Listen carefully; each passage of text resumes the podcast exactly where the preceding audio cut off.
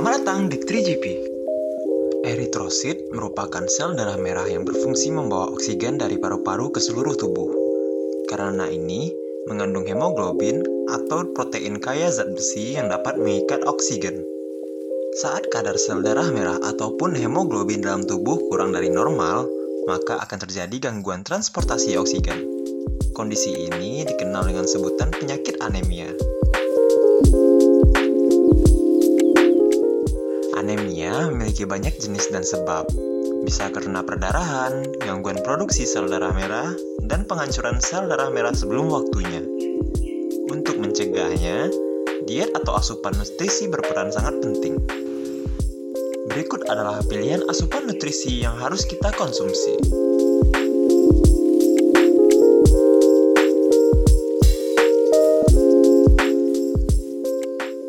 Dikutip dari kompas.com yang diterbitkan pada 6 Februari 2012 yang diakses pada Agustus 2020 menyatakan bahwa anemia bisa disebabkan oleh berbagai penyebab antara lain karena perdarahan hebat, kecelakaan, persalinan, wasir, sampai pembedahan.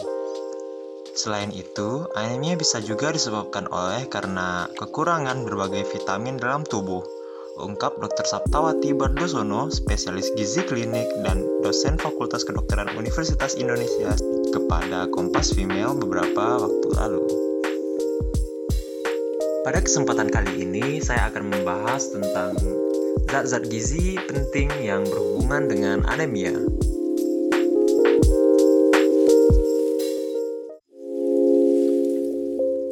Zat besi. Besi adalah komponen atau penyusun hemoglobin dan mioglobin yang berfungsi sebagai alat angkut oksigen dari paru-paru ke jaringan. Kekurangan besi dapat menyebabkan anemia. Dua bentuk besi dalam makanan, yaitu besi hem yang terdapat pada makanan hewani seperti hati, daging, susu, kuning telur, unggas, udang, kerang, ikan, dan besi non-hem yang terdapat pada makanan nabati seperti kangkung, bayam, daun singkong, sawi hijau, daun katuk, daun ubi, kacang panjang, kecipir, buncis, kacang hijau, kacang kedelai, kacang tanah, kacang merah, tahu, tempe, dan buah-buahan seperti kedondong, pepaya, pisang, mangga, dan lain-lain. Besi hem pada makanan lebih banyak diserap tubuh daripada besi non-hem.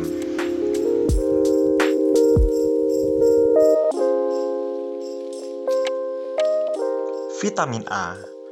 Fungsi utama vitamin A adalah untuk penglihatan, pembentukan dan pemeliharaan sel, serta pertumbuhan dan memelihara kekebalan. Akibat kekurangan vitamin A adalah kebutaan, penyakit infeksi, gangguan pertumbuhan, dan dapat menimbulkan anemia. Fungsi vitamin A pada anemia adalah untuk meningkatkan penyerapan zat besi dan meningkatkan proses pembentukan hemoglobin dalam tubuh sehingga kadar hemoglobin akan meningkat. Sumber vitamin A terdapat pada bahan makanan hewani seperti hati, lemak, mentega, susu, kuning telur, dan minyak hati ikan. Sumber provitamin A terdapat pada bahan makanan nabati seperti sayuran hijau daun tua, sayuran dan buah berwarna kuning, dan minyak kelapa sawit.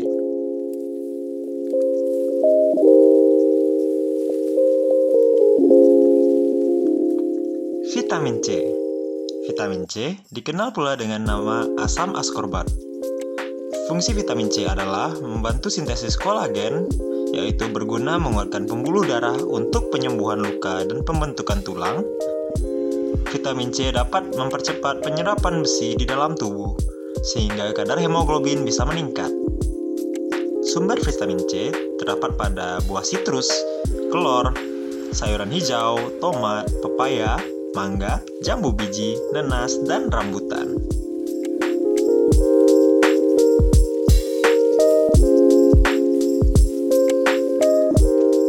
Protein. Protein merupakan bagian dari semua sel hidup dan merupakan bagian terbesar tubuh setelah air. Fungsi protein adalah untuk pertumbuhan dan pemeliharaan, mengatur keseimbangan air, pembentukan antibodi, mengangkut zat-zat gizi dan sumber energi. Fungsi lain protein adalah pembentukan ikatan penting tubuh, misalnya hemoglobin. Jika tubuh kekurangan protein, maka pembentukan dan fungsi hemoglobin terganggu, sehingga dapat menimbulkan anemia. Sumber protein dibagi dua, yaitu protein hewani dan protein nabati. Sumber protein hewani dapat berbentuk daging, unggas, alat-alat dalam, susu, telur, ikan, dan kerang-kerangan. Sumber protein nabati dapat berbentuk kacang kedelai dan hasil olahannya seperti tempe, tahu, serta kacang-kacangan lainnya. Selain itu, serealia juga merupakan sumber protein, meskipun kandungannya sangat kecil.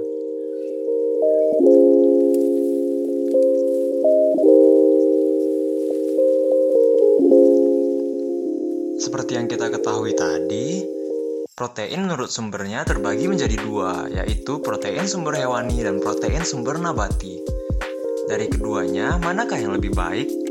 Apakah benar protein hewani lebih baik, atau malah sebaliknya? Walaupun sama-sama protein, namun kandungan asam amino serta struktur yang dimiliki protein hewani dengan protein nabati berbeda. Ketika protein dikonsumsi dan masuk ke dalam tubuh, protein tersebut akan langsung dipecah menjadi asam amino, yaitu bentuk protein yang lebih sederhana. Tubuh sebenarnya bisa menghasilkan asam amino sendiri, namun yang dihasilkan adalah asam amino non-esensial. Sementara asam amino esensial dibutuhkan tubuh dari sumber makanan protein. Asam amino yang ada di dalam protein hewani merupakan asam amino esensial yang lengkap, dan strukturnya hampir mirip dengan asam amino yang ada di tubuh. Oleh karena itu, sumber protein hewani merupakan sumber asam amino yang baik untuk tubuh. Sementara, protein nabati tidak memiliki asam amino esensial yang lengkap seperti protein hewani. Asam amino yang kurang di dalam sumber protein hewani adalah jenis asam amino methionin, triptofan, isoleusin, dan lisin. Sehingga, nilai penyerapan asam amino yang lebih baik adalah protein hewani.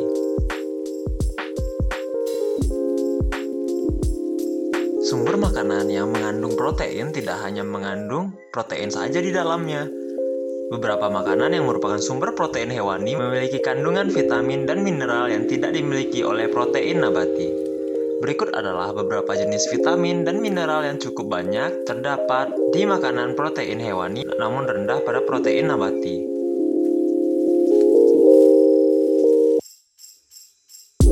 Di dalam protein hewani ada vitamin B12 yang biasanya banyak terkandung di dalam ikan, daging sapi, daging ayam, dan berbagai produk susu. Orang yang menghindari atau tidak makan protein hewani rentan mengalami kekurangan vitamin B12. Ada juga vitamin D, walaupun sumber terbesar vitamin D adalah di matahari, tetapi vitamin ini juga ditemukan di berbagai sumber makanan protein hewani seperti minyak ikan, telur, dan susu. DHA atau dokosaheksaenoik acid merupakan jenis dari asam lemak omega 3 yang terkandung di dalam lemak ikan. DHA baik untuk perkembangan otak anak dan tidak ditemukan pada tumbuhan. Zat besi jenis heme. Zat besi jenis hem merupakan zat besi yang rata-rata terkandung di dalam protein hewani, terutama pada daging sapi. Zat besi hem lebih mudah diserap di dalam tubuh dibandingkan dengan zat besi yang berasal dari tanaman. Seng atau zinc adalah zat mineral yang berperan penting dalam sistem kekebalan tubuh, pertumbuhan, serta memperbaiki jaringan. Seng banyak ditemukan di daging sapi, hati sapi, dan daging kambing. Seng juga terkandung di beberapa jenis sayuran berdaun hijau tua, namun penyerapannya tidak sebaik sumber protein hewani.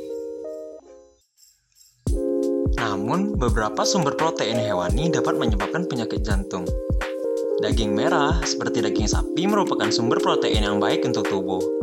Namun, telah banyak penelitian yang menyebutkan bahwa mengkonsumsi daging merah dapat meningkatkan risiko terkena penyakit jantung koroner, stroke, bahkan kematian muda. Masalahnya bukan pada daging merah, lebih tepatnya daging merah yang sudah melalui proses olahan atau produk makanan olahan. Daging olahan telah terbukti berhubungan dengan peningkatan risiko kematian dini. Sedangkan penelitian lain yang diikuti oleh 34.000 perempuan membuktikan jika konsumsi daging merah yang terlalu banyak berpeluang lebih tinggi untuk terkena gagal jantung. Walaupun begitu, sumber protein lain seperti daging ayam tanpa kulit dapat menurunkan risiko terkena berbagai penyakit jantung hingga 27%. Oleh karena itu, lebih baik memilih sumber protein hewani yang segar tanpa lemak, seperti daging sapi tanpa lemak, ikan, dan daging ayam tanpa kulit.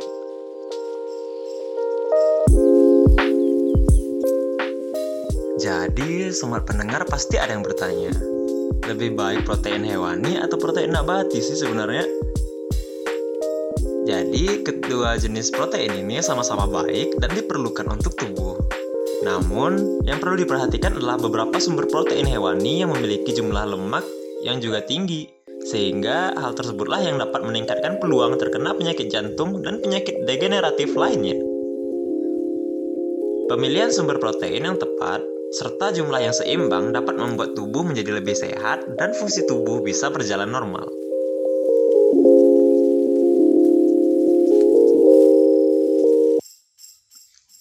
Vitamin B12. Setiap orang perlu mendapatkan asupan vitamin B12 yang cukup. Salah satunya dengan mengonsumsi aneka makanan yang mengandung vitamin B12. Hal ini karena vitamin B12 memiliki peranan penting dalam pembentukan sel darah merah dan kesehatan sistem saraf. Asupan vitamin B12 harian yang harus dipenuhi setiap orang berbeda tergantung pada usianya. Kebutuhan vitamin B12 ini dapat dipenuhi dengan mengonsumsi berbagai jenis makanan seperti mengonsumsi beragam jenis makanan yang mengandung vitamin B12 seperti kerang, kepiting, ikan sarden, ikan salmon, ikan tuna, daging sapi, susu, yogurt, telur, dan daging ayam.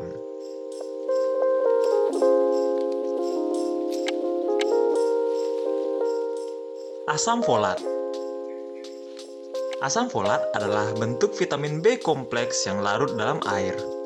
Zat ini diperlukan dalam pembangunan tubuh karena bersifat multifungsi, mulai dari membantu proses produksi DNA hingga pembentukan sel darah merah. Nutrisi ini sudah lama diketahui penting sebagai pemelihara kesehatan bagi semua usia, terutama bagi ibu hamil karena banyak manfaatnya untuk bayi dalam kandungan. Beberapa keuntungan yang diperoleh tubuh jika asam folat mencukupi antara lain, proses pembentukan sel-sel tubuh berjalan dengan baik. Asam folat berkolaborasi dengan vitamin B12 dan vitamin C untuk membantu tubuh dalam memecah, menggunakan, sekaligus membentuk protein baru. Senyawa protein ini akan membantu pembentukan sel darah merah dan memproduksi DNA, membangun fondasi dasar tubuh yang membawa informasi genetik seseorang. Terhindar dari anemia. Salah satu fungsi asam folat adalah membentuk sel darah merah. Tanpa asam folat yang cukup, maka produksi sel darah merah akan selalu di bawah normal, sehingga kita mudah mengidap anemia. Jadi, bukan hanya ibu hamil sama ibu menyusui aja yang membutuhkan banyak asupan asam folat. Beberapa makanan kaya asam folat yang mudah didapatkan di sekitar kita antara lain, sayur-sayuran berwarna hijau seperti bayam, brokoli, dan selada, kacang-kacangan seperti kacang polong, buah-buahan misalnya melon, pisang, dan lemon, dan makanan yang diperkaya folat seperti roti, sereal, dan jus. Jadi, sobat pendengar sudah tahu kan zat-zat gizi penting yang berhubungan dengan anemia. Tunggu materi tentang anemia lebih banyak lagi di episode-episode selanjutnya. See you next time!